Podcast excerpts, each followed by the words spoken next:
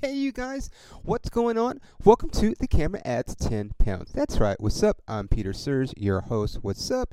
Before we start, as always, this podcast is brought to you by my good friends at Performa.com. That's right, Performa.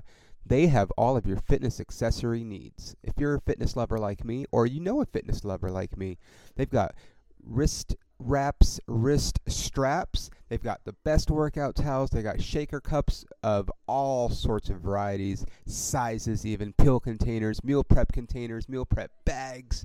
They even have workout clothes. And if you have a company or a business and you want to get some cool fitness swag for your, customers or employees or whoever with your logo on it, they could personalize stuff for you. How would you like to have a shaker cup with your company logo on it? What? Yeah, I got that. Do yourselves a favor.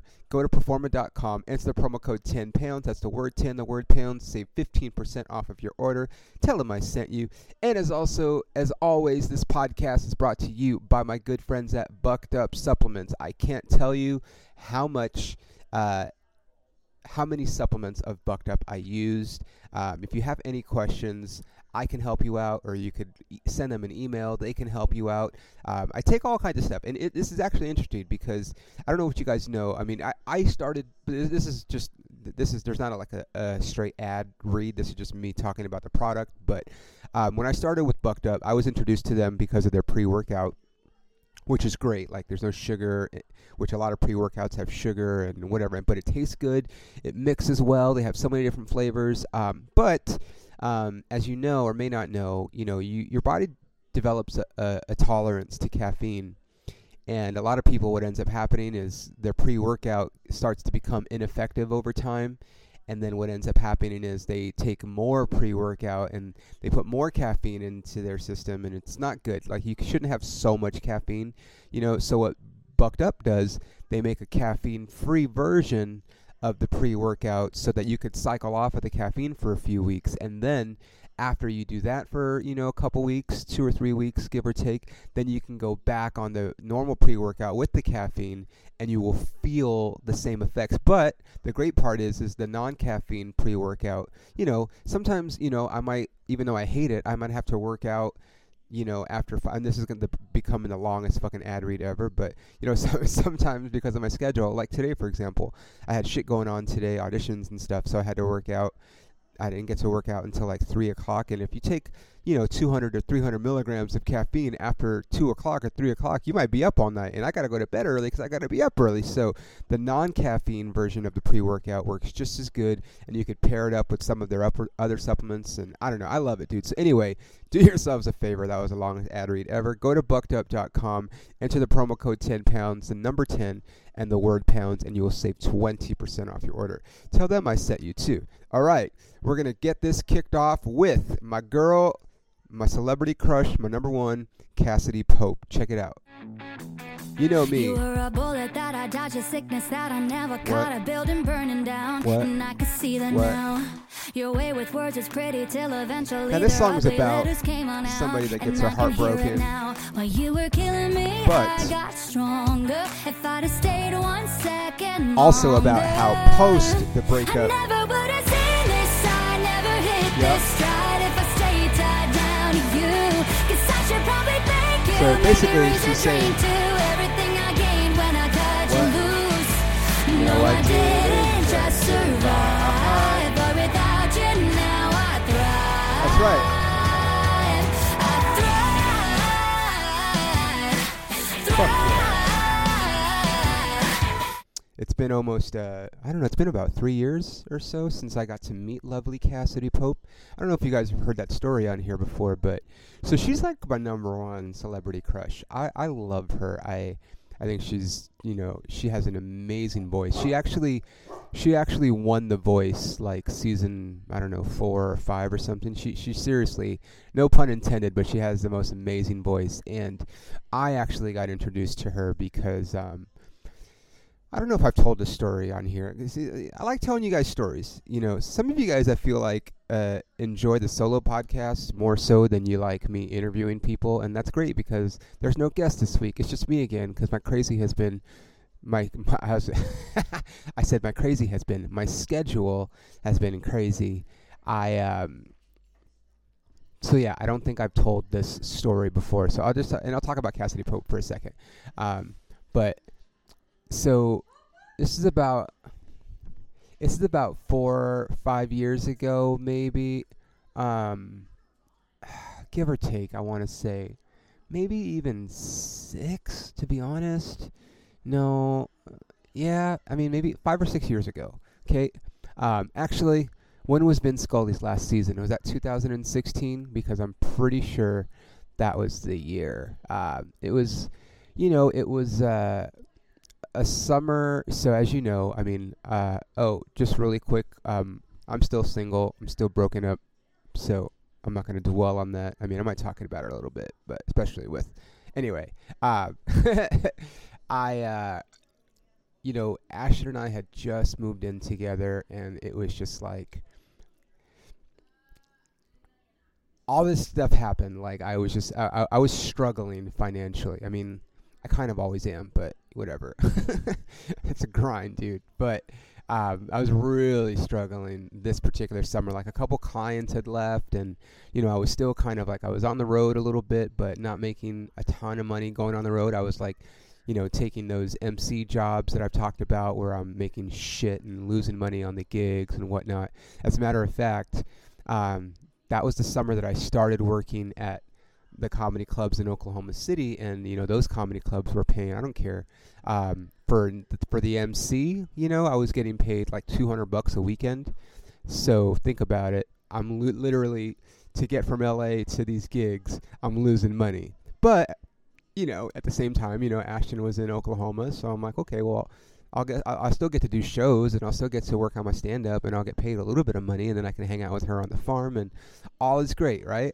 So, but I remember her even telling me, like, maybe you should cancel these gigs, because, you can't really afford to go on these gigs, and in my mind, I'm like, I can't cancel, and I told her, I can't cancel these gigs, because this is my investment in myself. Like, this is what I'm gonna do. I have to take these shit gigs today because they're gonna, translate and lead into real, or better paying gigs. You start at the MC, then you get moved up to feature, then you get moved up to headline. It's just it's an investment in yourself. It's a 5 to 10 year investment in yourself.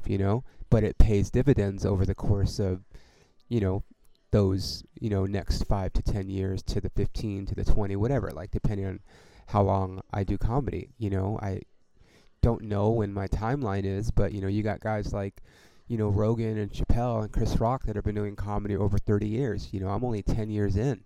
Seinfeld, I think, is approaching 40 years, I think, or maybe even 50. Like, you can do it. It's not like it's physically demanding other than the travel and whatnot. But anyway, so my point is, this was a summer where I was struggling. And so what I was doing a lot was, I feel like I've talked about this, but I'm sorry if I haven't. Or if I have, and, maybe you haven't listened to that episode, because I honestly don't know which one it is. But, there are a lot of television shows here in L.A.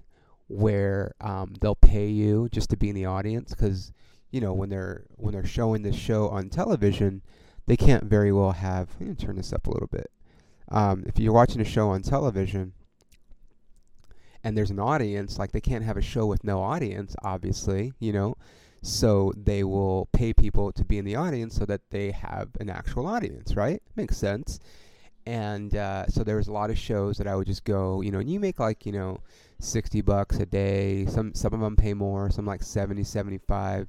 And you're there for a few hours. Some are longer than others. Sometimes you get like an 8-hour show, and that might be, $100 or so. And, if you're struggling, $100 times a couple, days a week, and, that shit adds up, man, So there was this one show, this is the show Lip Sync Battle. And they paid pretty well. I really liked it. I want to say it was like at least $80 every time you went.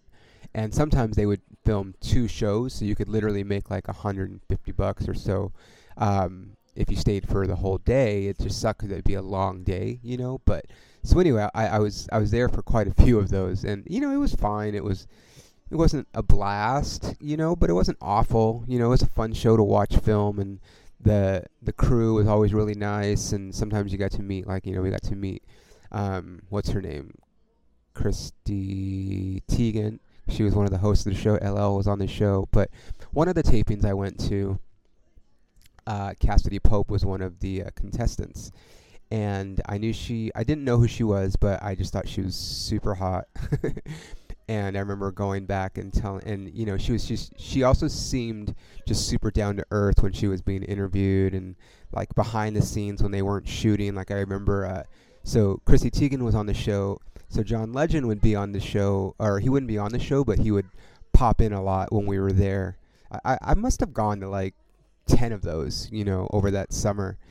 And John Legend would pop in, and people would go crazy. And sometimes he would sing a song, or you know, LL would like rap every once in a while. And so, like I said, it wasn't awful. But I remember Cassadee Pope just seeming really down to earth and whatever, because John Legend came unannounced, and she was kind of starstruck by him.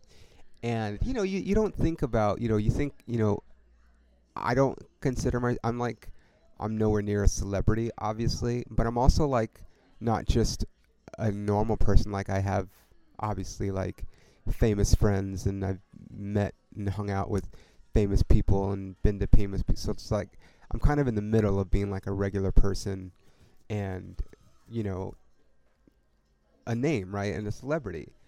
And so it was cool for me. And, you know, I'm not really one that gets starstruck because I see famous people all the time. And, you know, like I said, interact with them and all that stuff. Been on shows with them, you know. But, you know, it was interesting to see her get starstruck because you don't think about celebrities getting starstruck because you figure everyone knows each other. But, you know, a lot of them don't. They're just, you know, there's no way that it's not like everybody that's famous knows each other, especially now, you know, because there's so many different ways to get famous now. Like in the old days, like you had like your famous actors, your singers, and I guess athletes, and maybe that was kind of it. But now it's just like you can get famous for so many things.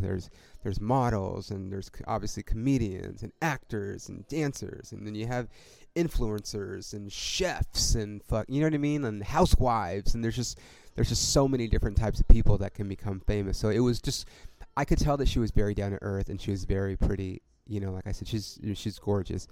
And so I remember going back home, or no, Ashton was in Oklahoma, so I was like, hey, like, do you know who Cassadee Pope is? And she was like, oh, yeah, like, I love her and whatever. She was on The Voice, and I'm like, well, she was on the show today, and she's so super hot and da-da-da-da. And then so then I kind of, like, started listening to her music a little bit. And then, ironically, a few months later, you know, I told Ashton, I think I got her tickets, actually, for her birthday, but it was like a country concert. It was going to be like, it was one of the artists that she liked. I'm trying to remember who it was. Cassadee Pope was one of the main people, but Chase Rice, and I knew that Ashton liked him. He was like one of the headliners, but Cassadee Pope was going to be there, and I'm like, okay, so it was like my first country concert. It was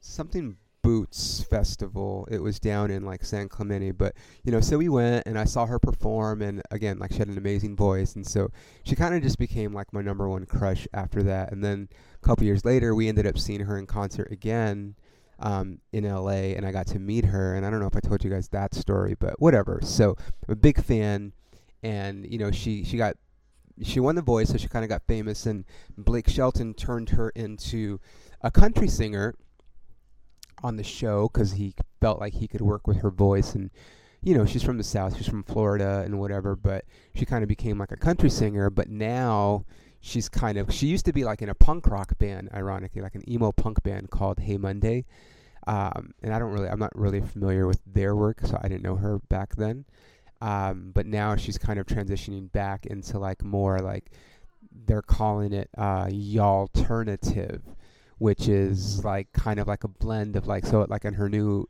album, which is called Thrive, I believe, right? Is that what the album's called? I'm pretty sure it's called Thrive. Yeah, and then the song is also called, the song I just played for you guys is called Thrive. But she's trying to, you know, kind of go with her country, you know, ability, but also kind of going back to her kind of punk rock and rock roots, to an extent. So it's this kind of new blend of music, because you know, country is becoming more and more mainstream nowadays anyway.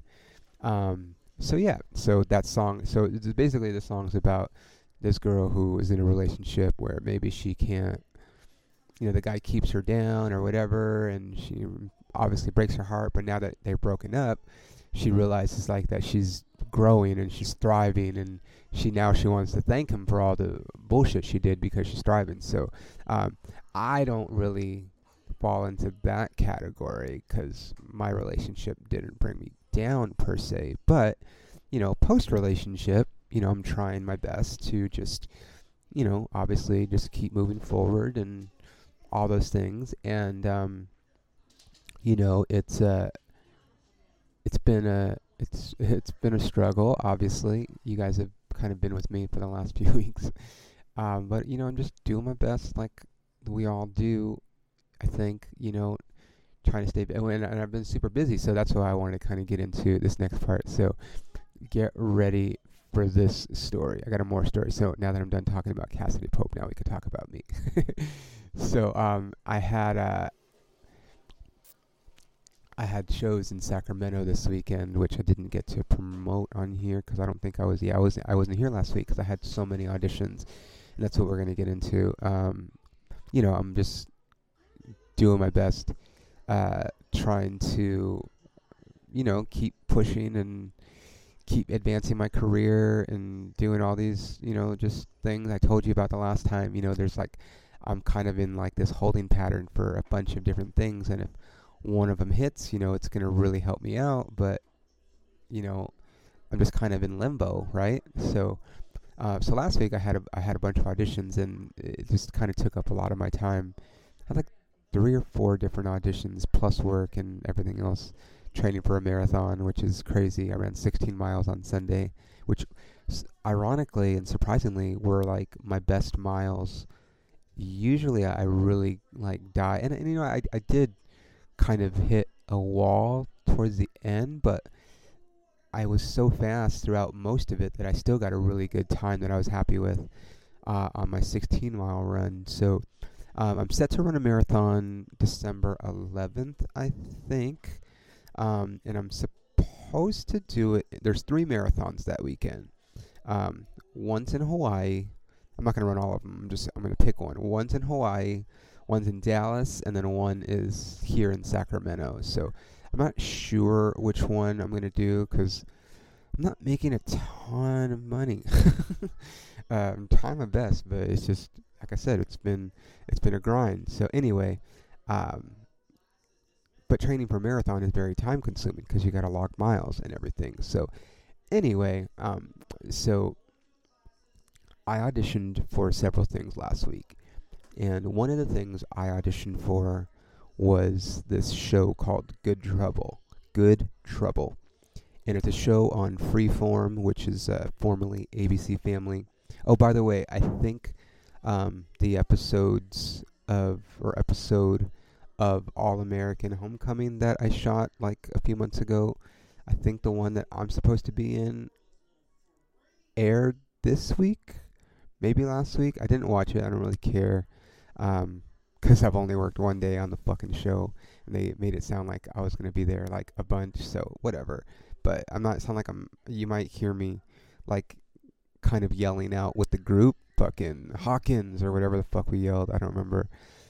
But it's not like I'm speaking on camera, and there's no dialogue with me or anything. So it's like, if you just want to see my face, I guess you can watch it. But if you want to watch it to see shitty baseball, you could do that. But anyway,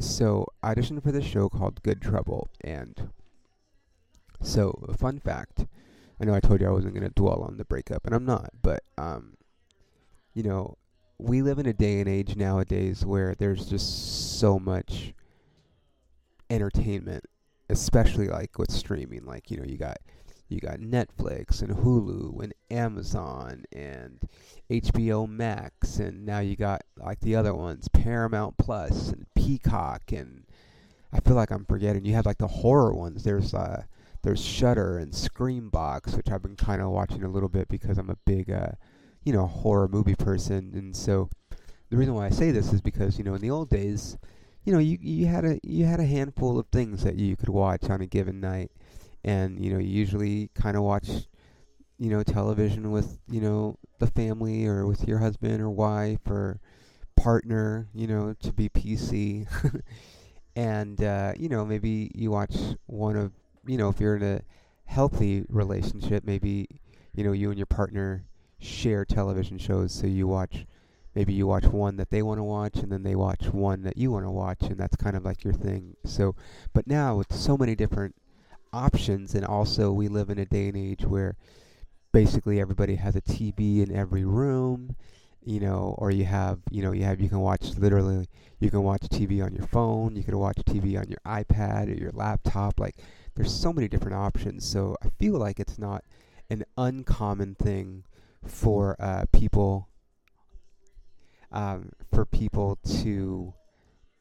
couples, right, to watch different things, but like, so I'm just going to use myself as an example. So Ashton and I, we'd sit on the couch, or we'd, we'd lie in bed, and maybe we would be watching the same thing, but a lot of times, she'd be watching something on the iPad, and I'd be watching something on the TV, or she'd be watching something on the TV, and I'd be watching something on the iPad, or whatever, but there were a handful of things that we watched together.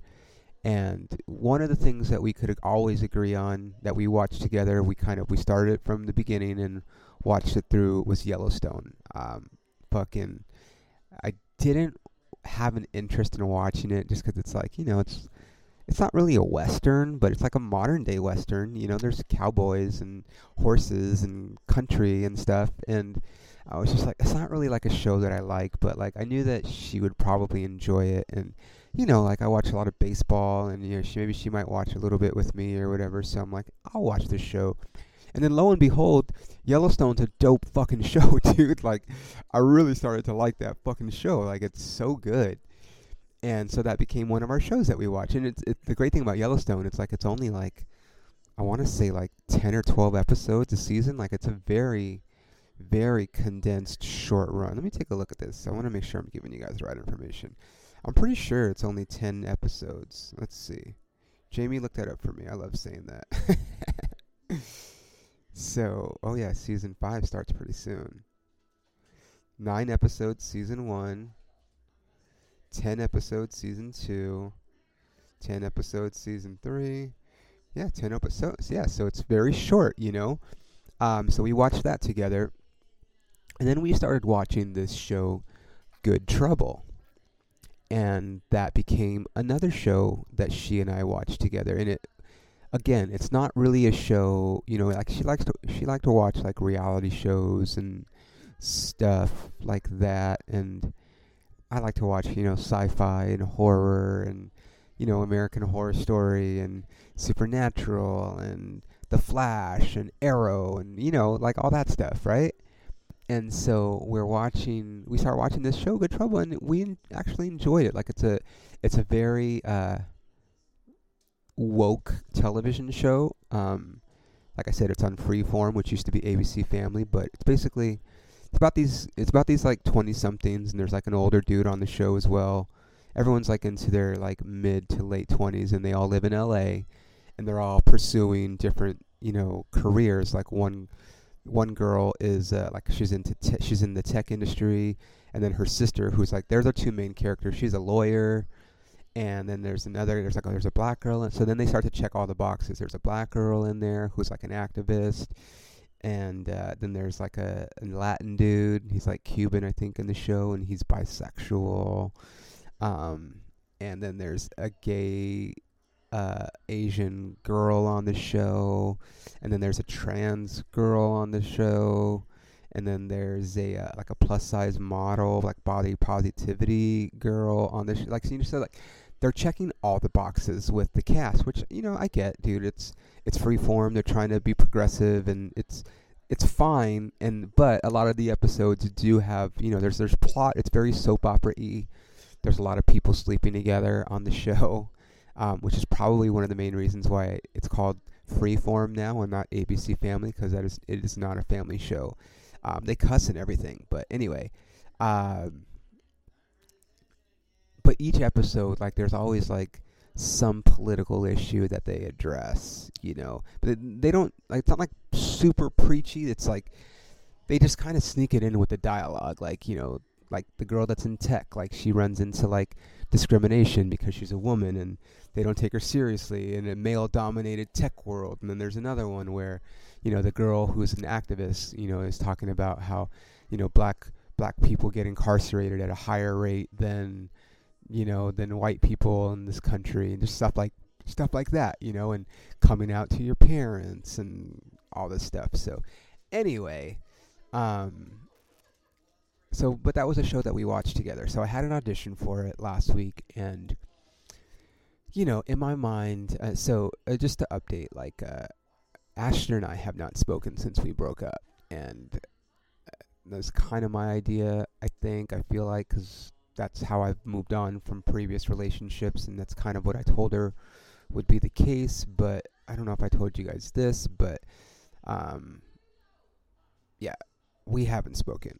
I'll just, you know, I don't want to put everything out there, but, you know, and we didn't fight when we broke up. It was just, you know, she broke up with me and I asked her not to, and she's like, no, sorry, still going to do it. So, you know, but it wasn't like a fight, but, you know, I just kind of, you know, was understood that we weren't going to talk, and we haven't spoken since. And so in my mind, I'm like, dude, if I get a part on one of the two shows that we watched together, like, what would that be saying? Like, what, you know, would that be, like, a reason to kind of reach back out? Would it be, like, some sort of, like, sign from the universe, like, oh my God, like, I'm going to be on this show that we used to watch together, like, maybe that's a sign that we're supposed to be together, or maybe it's a sign that we shouldn't be together, and the universe is like, no, just keep moving on, like, you know, I don't know, you know what I mean, like, I'm a really big believer in fate, and, you know, everything happens for a reason, even though, you know, sometimes with my life, you know, I think to myself, like, what could the fucking reason be for this one, like, whoa. Give me the reason for this, because, I mean, I could have done without this, could have done without this, could have done without this. Oh, now this is happening? Yeah, like, okay. But, you know, I'm strong. I'm resilient. I bounce back. Not to toot my own horn, but, like, you know, if you guys are in it and know me or know my story, like, you guys know, like, I've been through some shit. And I'll be honest, you know, I'm pretty honest with you guys, but there's some shit that I haven't even talked about on here that I just, at some point, I will share. You know, I in my mind, I'm like, this is going to be in my book.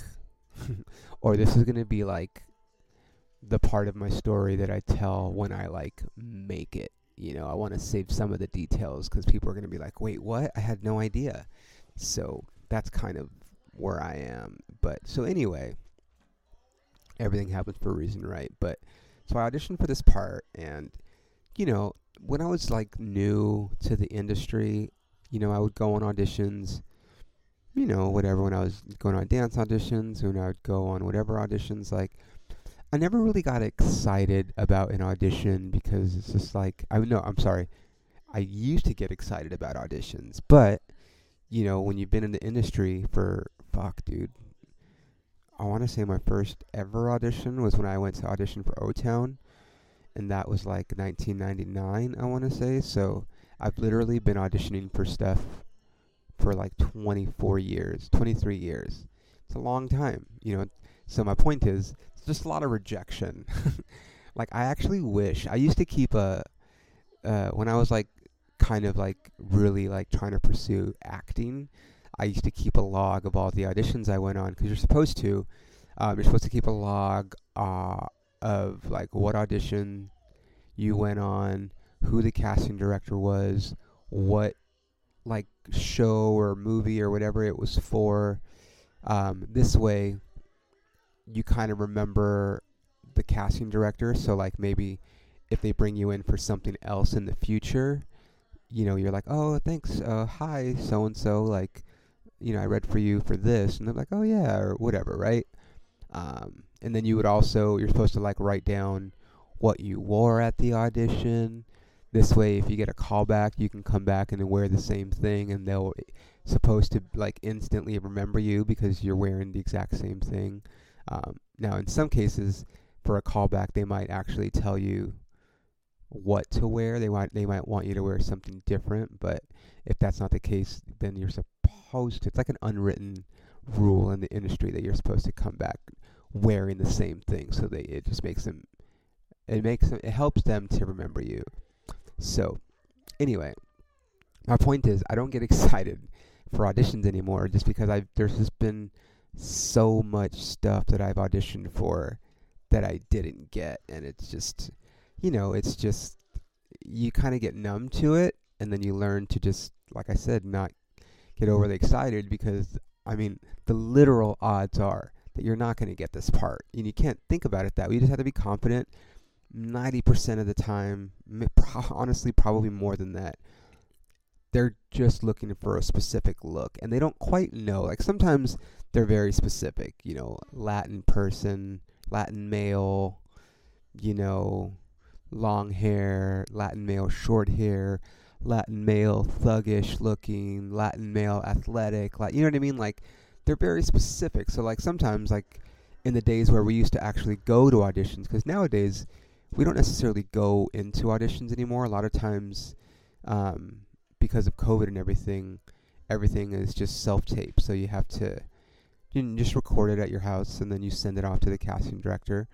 But in the old days, you used to walk into the casting office, and then there, if it was like a part where they were specific on what they wanted, you would see a bunch of dudes that looked like you.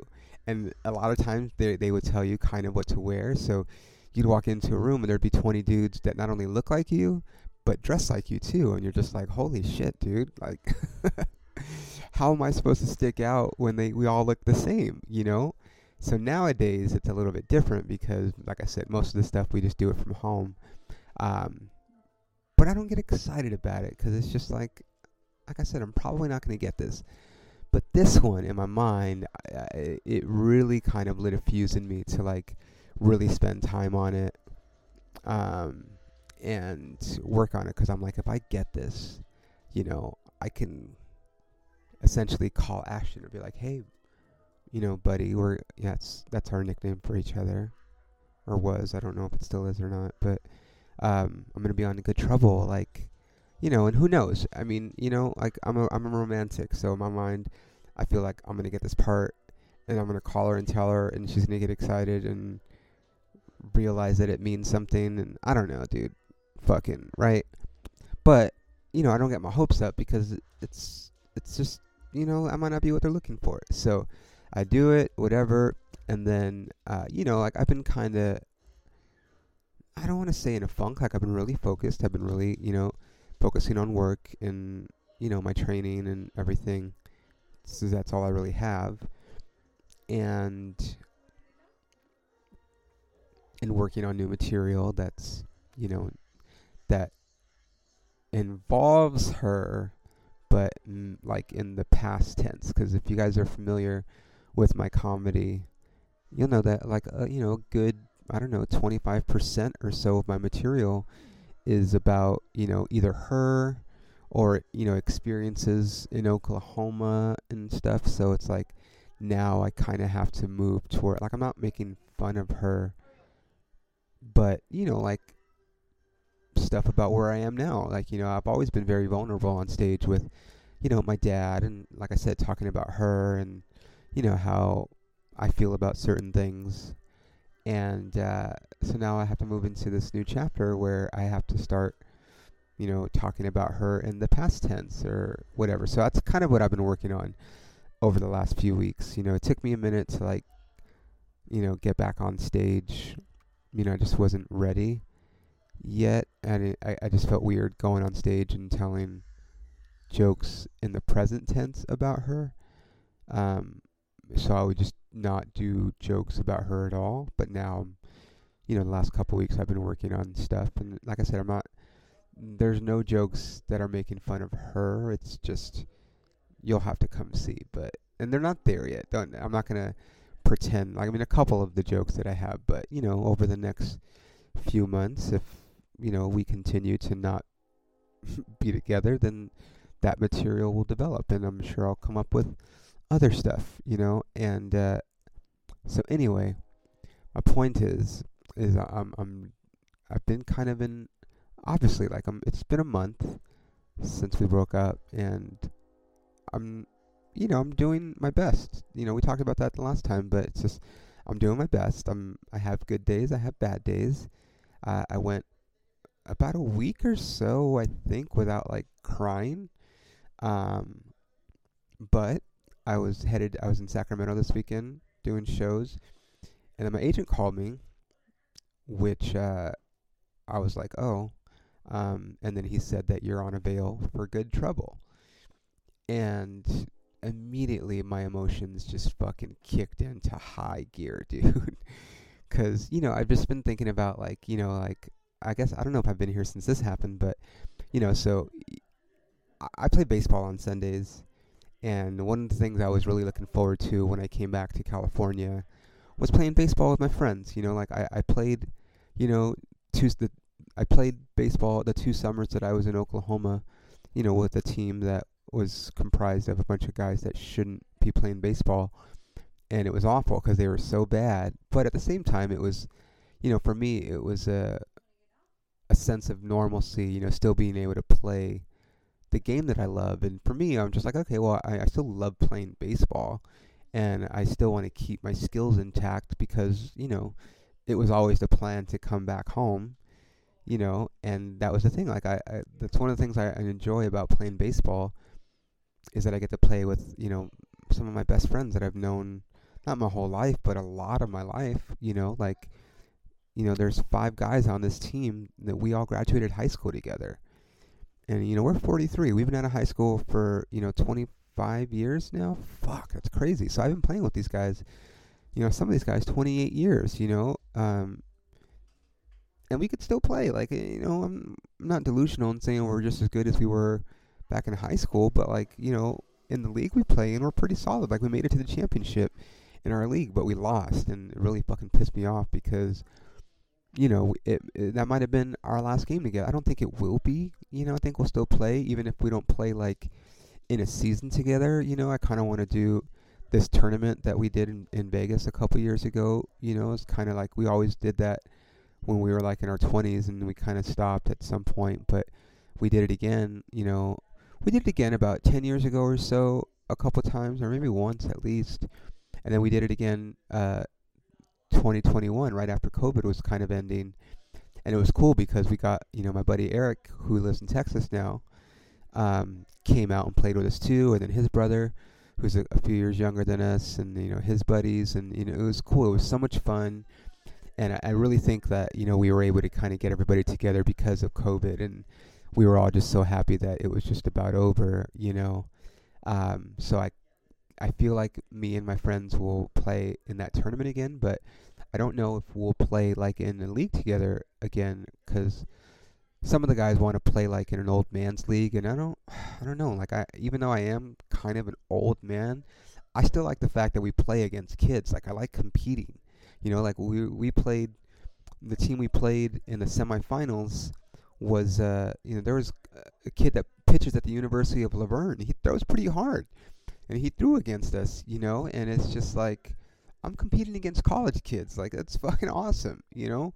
I don't want to play against fucking old men, dude, that could barely throw the ball. Like, I don't know. So, whatever.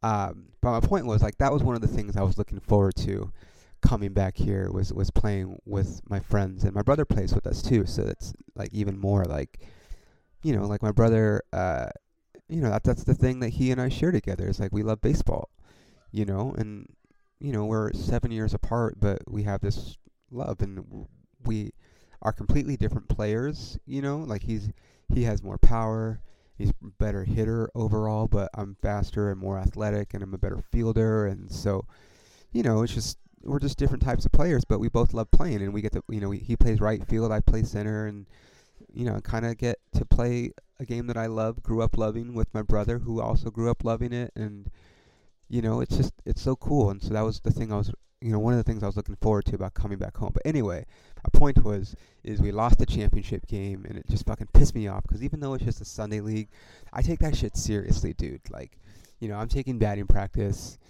you know, 2, 3, 4 times a week sometimes, you know. I don't know you guys, if you guys listened to the episode that I did with Zach Frangelo of the Savannah Bananas, but I really want to try out for them. I think that would be a really cool, just fun experience, once in a lifetime. And, you know, who knows, like, what it could lead to with, you know, the, you know, they're a big brand now, and it would do wonders for my brand. You know, the comedian that ended up making it to the Savannah Bananas, like, come on, dude, like, that's marketing, you know, it's a marketing gold mine right there. So anyway, I said gold mine, I meant gold mine.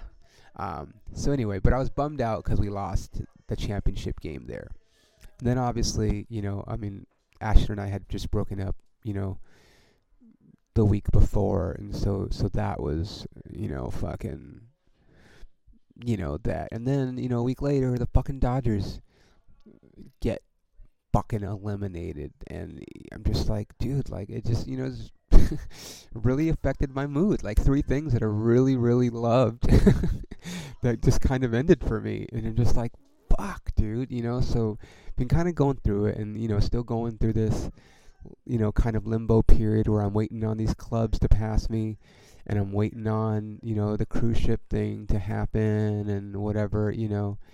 And I don't know if I told you, because I don't think I told you. So I got another email from the guy who's my agent for the cruise ships, and basically, you know, he was saying that there was an incident on the cruise ships.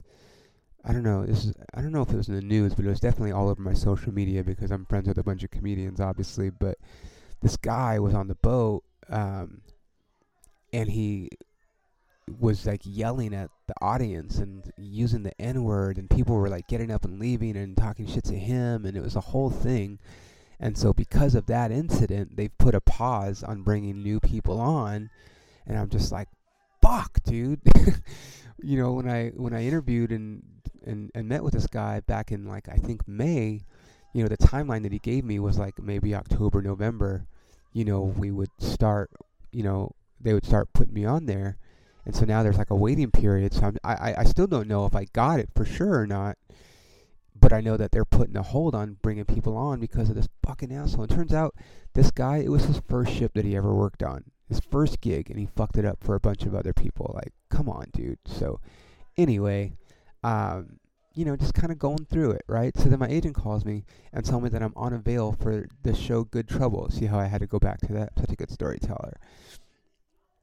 So what does that mean, Peter? Well, when they put you on a veil, so when you audition the person that you audition for, like, or, you know, it's like a job interview, right? You're going and you're reading for the casting director. Usually, you know, there's the casting director. Maybe they have an assistant or 2 in the room with them. It's usually, like, if you ever watch a TV show or, like, a movie or something, and you watch the credits, you know, it'll tell you casting director or casted by. And there's usually, like, 2 or 3 people. There's the main person, and then there's, like, the assistant or the associates or whatever. So usually, you know, you audition for them. They pick you.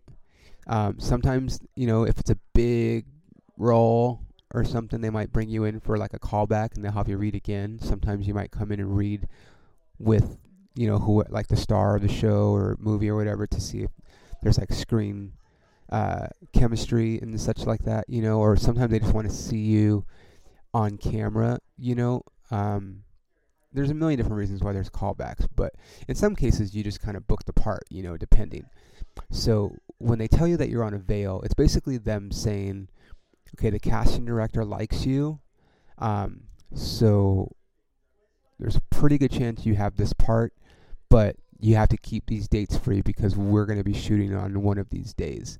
And so my agent calls me and he's like, yeah, like, you're on a veil for this. And most of the time, if you're on a veil, you get the part. Most of the time, I would say 80% of the time, you know. So now I go from, man, it'd be really cool if I got this fucking gig, you know, to, like, I want a veil. Like, think I got this fucking gig. And just so many emotions came over me, you guys. Like, I was crying in a good way, but like I was really crying because, you know, I just, like, what does it mean? You know, what does it mean that of all the TV shows and all the movies and all the things that I could have auditioned for,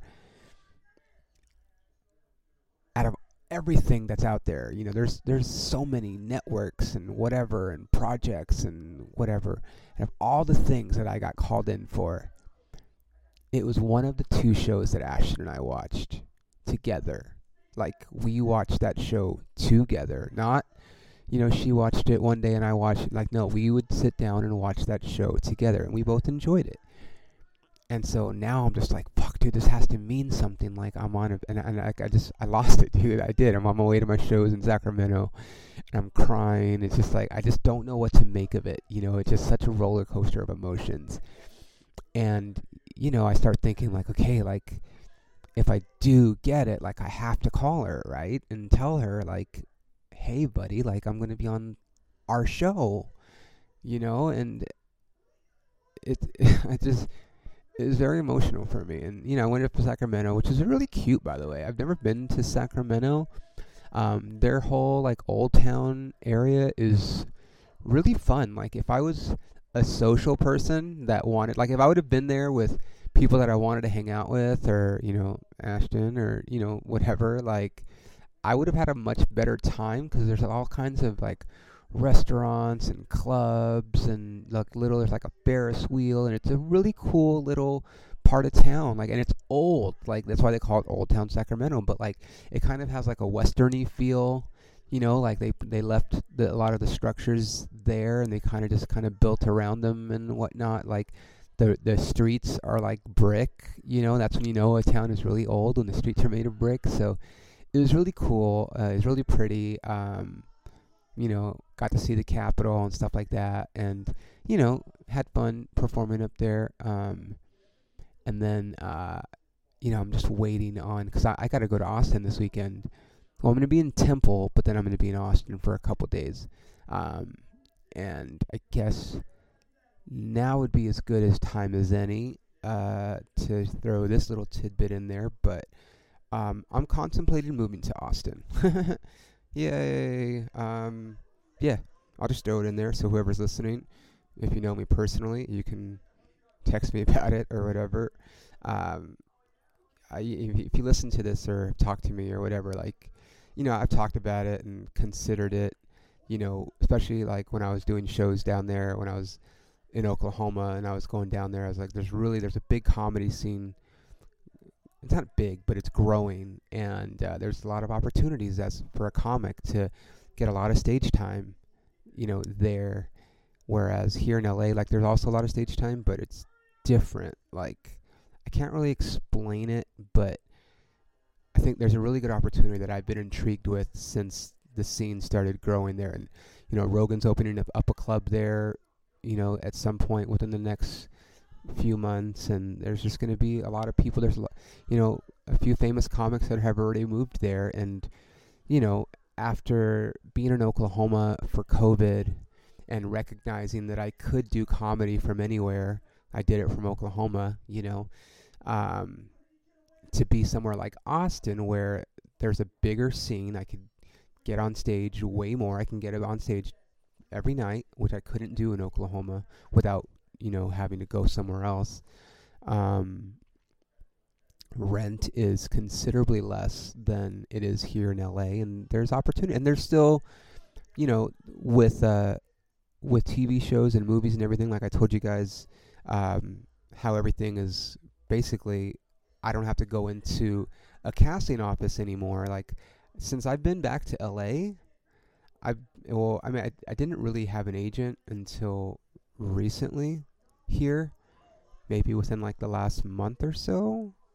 I don't remember if I signed with him before Ashton and I broke up. I think I signed with him right before we broke up, like, right before. But, you know, I've been going on quite a few auditions, but they're all self-tape. I don't have to go anywhere, so it's great. But with that being said, if they're all self-tape, I could still do them from Austin and then come back out here if I book the job. And that's, you know, because it's going to pay me enough to pay for the trip anyway, and I always have a place to stay here, so I'm contemplating moving. I was contemplating when I was in Oklahoma City. I talked about it on here before, but I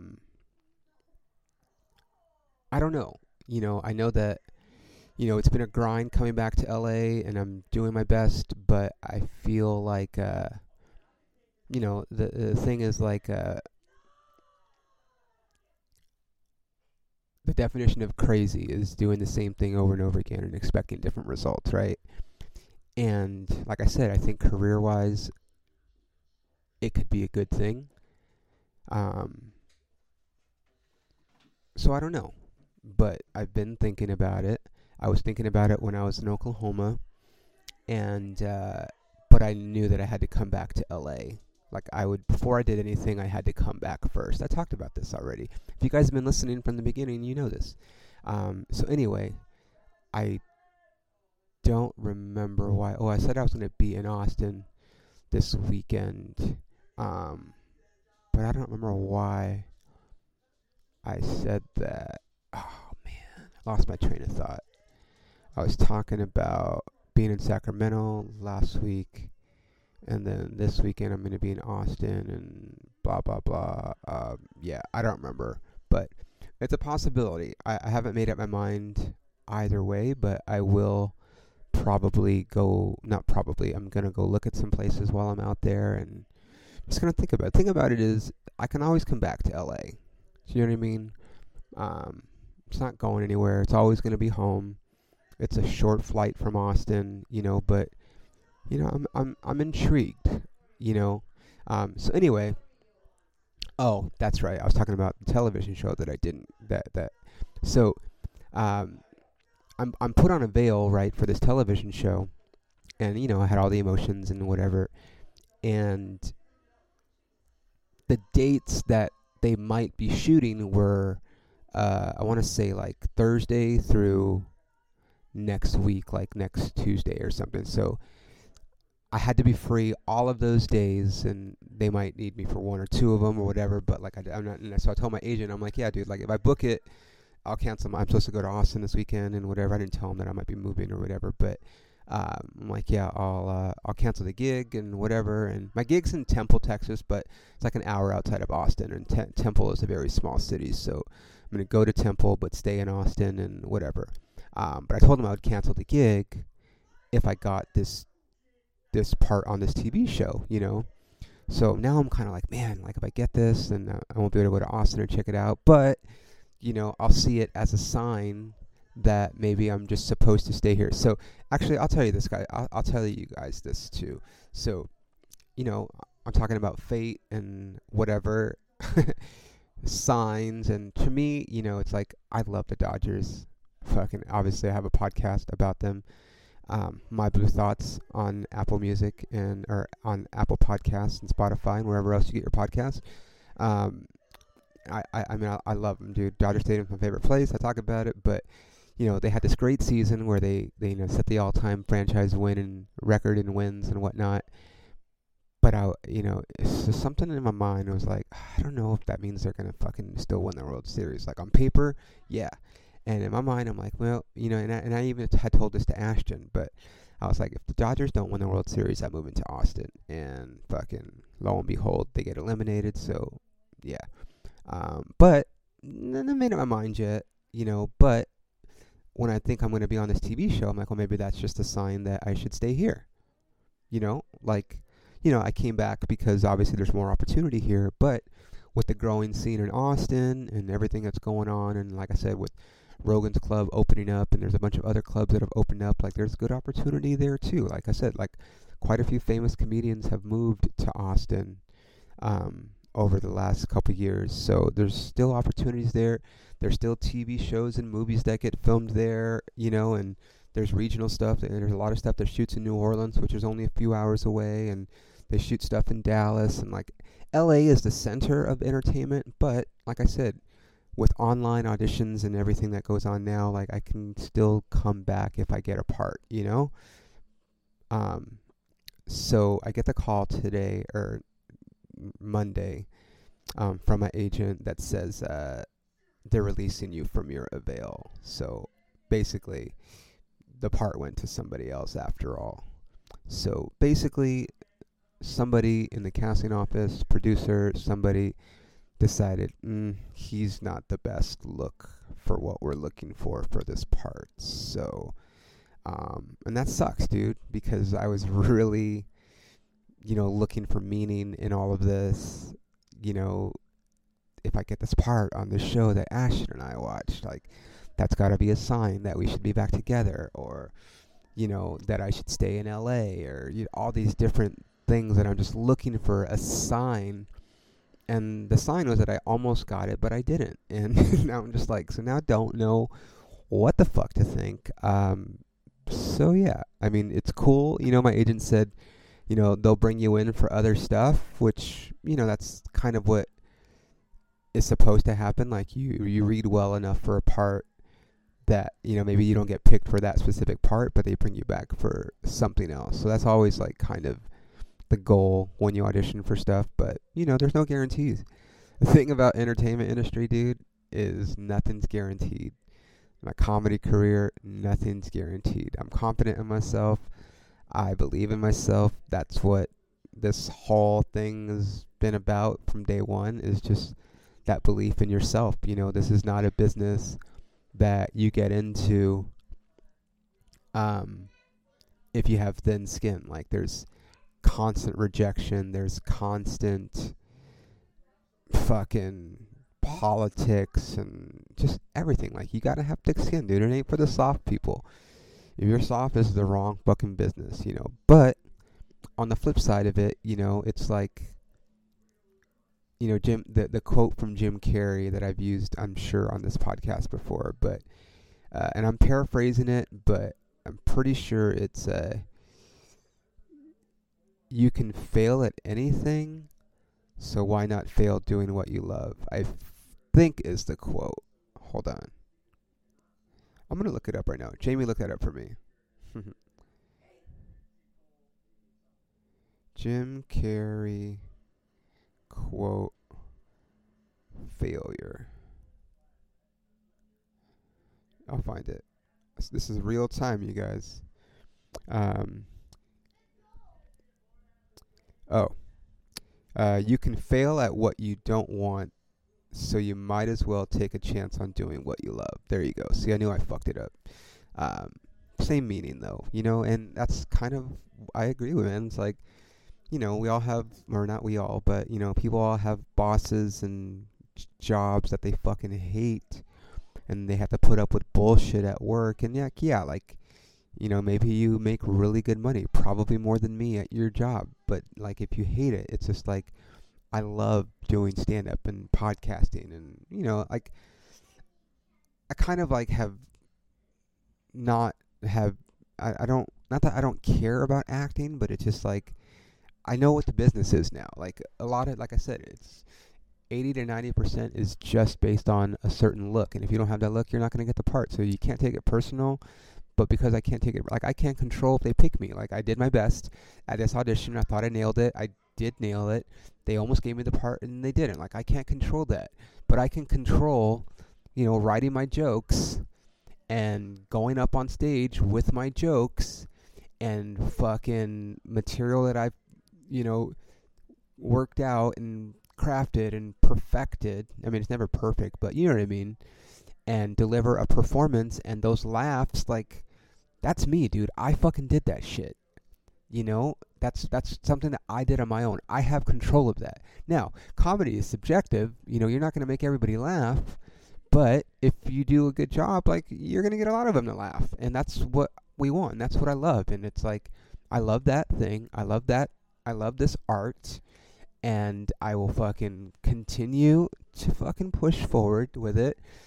Because A, it's all I have right now, at least, and B, that's just what I've devoted the last 10 years of my life to. Like, I talked about it on, the breakup episode, but it's just like, I've come too far to only come this far. Like, it's do or die, dude. Like, my logo, get laughs or die trying. Like, that's what it is, man. So yeah, would it have been cool to be on this show and whatever else that would have brought, fucking, of course. But, you know, on to the next one. It sucked, you know, I was really bummed out, but, you know, now I got gig. I'm gonna go to Austin and explore to see what that looks like this week, and, you know, maybe I'll make a decision by the end of the week, and or maybe I'll need to go back and figure it out. Maybe I'll stick it out here in LA for. It won't happen right away. Like, I kind of have a timeline in my mind, and if I did move to Austin, it would probably be like between me and you. You know, it would probably be like after Christmas. I'd probably want to stay here, you know, through Thanksgiving, through Christmas, spend that with my family. And then after that, just fucking go and give it a shot, man, you know, and see what happens. So I've shared my secret with you. You guys can, I mean, it's whatever. No one really knows. I haven't really talked about it openly. So you guys that listen to this are going to be the first to hear about that and have that little tidbit of information. It's not for sure yet. I don't know. But I am seriously considering it. So anyway, you guys, that being said, I will be headlining Corky's Wine Bar in Temple, Texas this Saturday, October 29th. I believe the show starts at 8. I think I'm doing a show in Austin on Sunday. Maybe a couple more spots, but nothing like big that week. And then Friday, November 11th. Hold on. Give you some shows right here. I'm doing a show here in LA. If you guys want to come see me in LA on Wednesday, November 2nd at the Fourth Wall Comedy Theater in Hollywood. I'm also going to be at Comedy Oakland Friday, November 11th. And then I'll be at the Canocti Casino in, I think it's in Canocti, California, honestly. Hold on. I'll tell you guys right now. Canocti Vista Casino, Lake County, California, Saturday, November 12th. And then Friday and Saturday, November 18th and 19th, I'll be at the Comedy Arena headlining there. That's in McKinney, Texas. So Eric Dunn, get that bed ready for me. That's kind of what I have on, like, as far as like big shows coming up over there. I have little stuff here and there, but that's it. So you guys heard a lot of stories today. I like I said, I will maybe have a guest next week, dude. It just I had 3 auditions today, actually. It's just like, it's crazy. Like, my agent is doing his job. So shout out to Daniel over at B Twix Talent for, you know, keeping his side of the bargain, and I'm keep doing my best to keep mine. So we'll see what happens, you guys. So anyway, like I said, this has been The Camera Adds 10 Pounds. I appreciate you guys tuning in, and I'll see you guys next week. Do me a favor, if you're listening to this on Apple Podcasts, like it, rate it, review it. It would really mean a lot to me. It helps me with the algorithm. And now let's go ahead and listen to Cassadee Pope one more time. Every little lie and every tear you made me cry, I swear I should have drowned. Instead I swam on out. Every time you tore me down, brick by brick, made it easier to crash through that.